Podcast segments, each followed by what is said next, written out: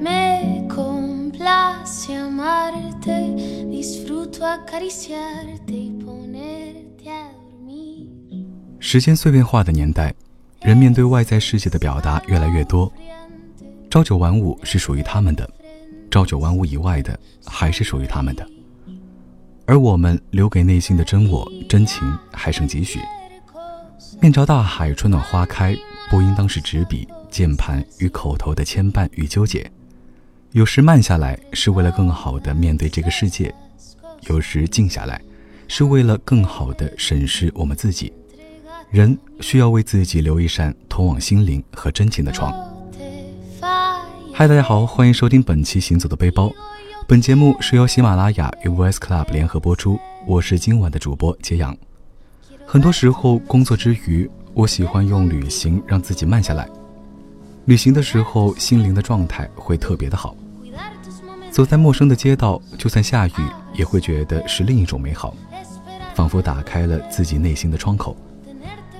它会告诉你，这个世界比想象的宽广，你的人生不会没有出口。它会让你真正的发掘内在的自己。当你收听到这期行走背包的时候，应该是西班牙时间下午两点左右。很久没有出远门，这次来到了西班牙。夜晚降临，我在酒店的窗边待了很久，看着外面的车水马龙，窗外的空气给了我最真实的感受。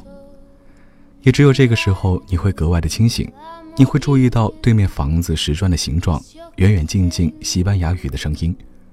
回想起这里的点点滴滴，今晚就联合魅族 Pro 七，一起把西班牙这个弗洛明戈的国家推荐给大家。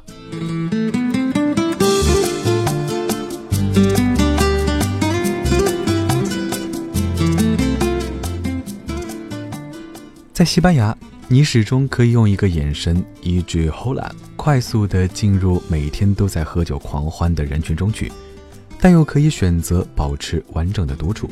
这种彬彬有礼的热情，随时消解着异乡人的胆怯和拘谨，给予每个人最大的尊重。那些昨日的世界、流动的盛宴、闪亮的文明之光，依然可以依稀瞥见。西班牙是一个位于欧洲西南部的君主立宪制国家，地处欧洲与非洲的交界，西邻同处于伊比利亚半岛的葡萄牙，东北部与法国及安道尔接壤，与摩洛哥相望。仿佛是欧洲的一道画屏之窗。我在七月中旬到达西班牙的首都马德里，大风。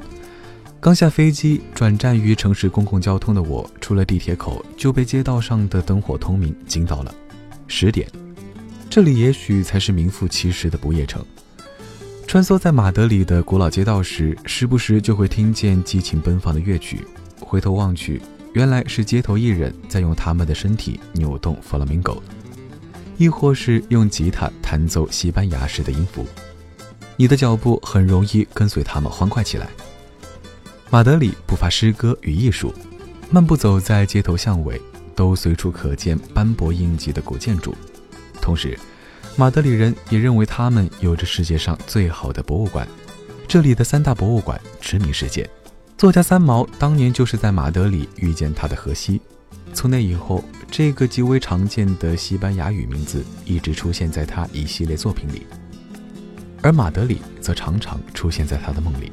他在《梦里花落知多少》中这样回忆这座城市：在豪华的马德里之夜，在市区的中心，那些十彩琉璃的霓虹灯，突兀照耀着一切有爱无爱的人，而那些睡着了的，在梦里是哭着还是笑着呢？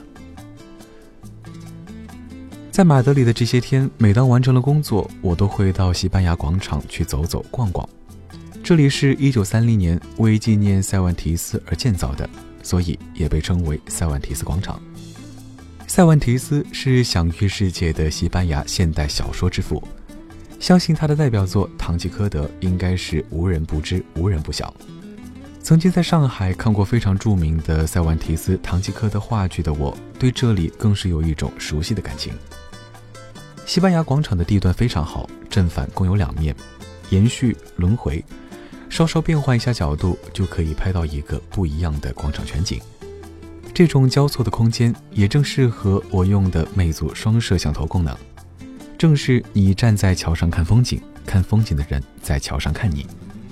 我个人认为，最佳拍摄的角度是在广场的观景平台和两座桥上。很多游客都喜欢在这里跟堂吉诃德的雕像拍照，以示到此一游。第一次去到西班牙，马德里和巴塞罗那那是必须去的。但由于我能抽出来的时间不多，又走马观花的旅行，所以最终决定就去一趟塞维利亚。这是因为塞维利亚有我向往已久的皇家斗牛场。想必很多人心目中的西班牙都有一个红色的斗牛的画面。海明威曾说过，斗牛是唯一一种使艺术家处于死亡威胁之中的艺术。所以，每个来到塞维利亚的人都会选择到皇家骑士俱乐部斗牛场看一趟。这里是西班牙最重要、最传统的斗牛场之一，据说前后花了一百二十年才建造完成，而且现在这里仍然举办斗牛活动。有时间的朋友可以提前准备。走进斗牛场建筑中最醒目的就是富丽堂皇的半圆形拱廊和王子门了。根据梅里美和比才的作品，卡门就是在这里被何塞杀害的。皇家骑士俱乐部斗牛场面积巨大。我站在场地中间，朋友在楼上俯瞰我，就好像只是一个小点儿。从上往下拍，金黄色的土地和红色的帷幔，把整个空间装饰得非常震撼。加上手机本身的彩色 AMOLED 屏幕搭配，色调已经是非常好看了，完全不需要任何的滤镜，就仿佛把你置身在了一个 drama 的宏大场景当中。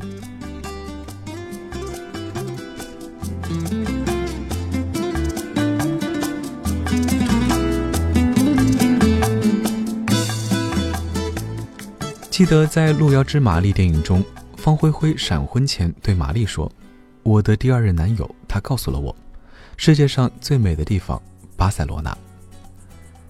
一千个人心中有一千个巴塞罗那。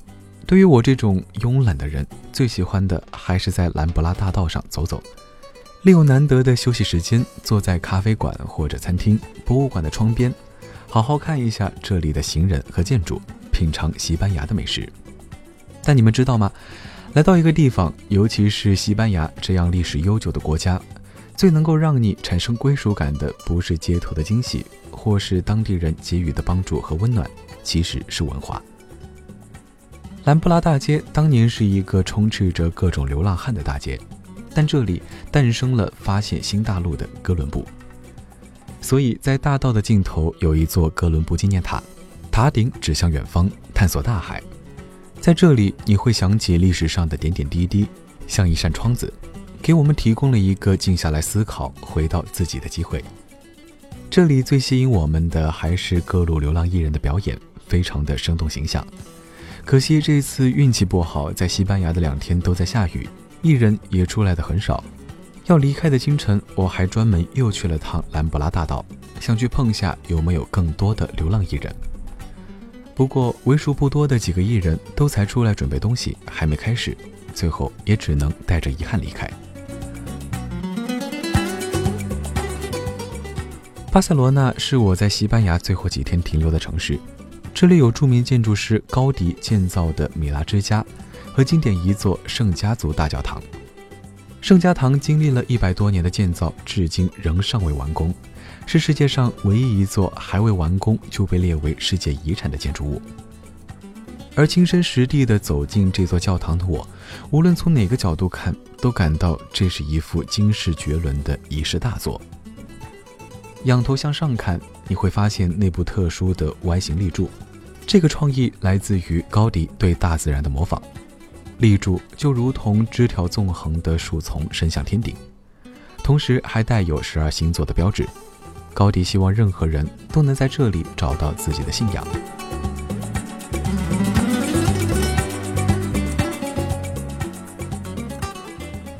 在圣家族教堂，高迪对色彩的运用在每扇玻璃上得以展现，让光线透过教堂彩窗洒落人间。彩色玻璃严格按照渐进色排列，每一个颜色都展现了各自的渐变过程，让你身处色彩与光线交织的彩色世界。如果说很多人都是冲着圣家堂来的巴塞罗那，应该一点都不夸张。作为高迪的遗作，圣家堂是个连小细节都值得世人好好推敲的地方。教堂内彩绘玻璃的折射，盘旋而下的阶梯，壮观精致的外立面，都能让你感受到这座教堂的独特魅力。如果想拍下一张经典的教堂全景图留作纪念，建议大家去教堂正门前公园的湖对岸进行拍摄。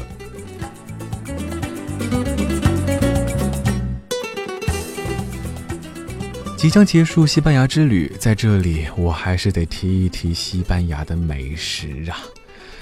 对于以前出差英国三天办完一瓶老干妈的江西人，海鲜饭绝对是漫长欧洲旅行的福音。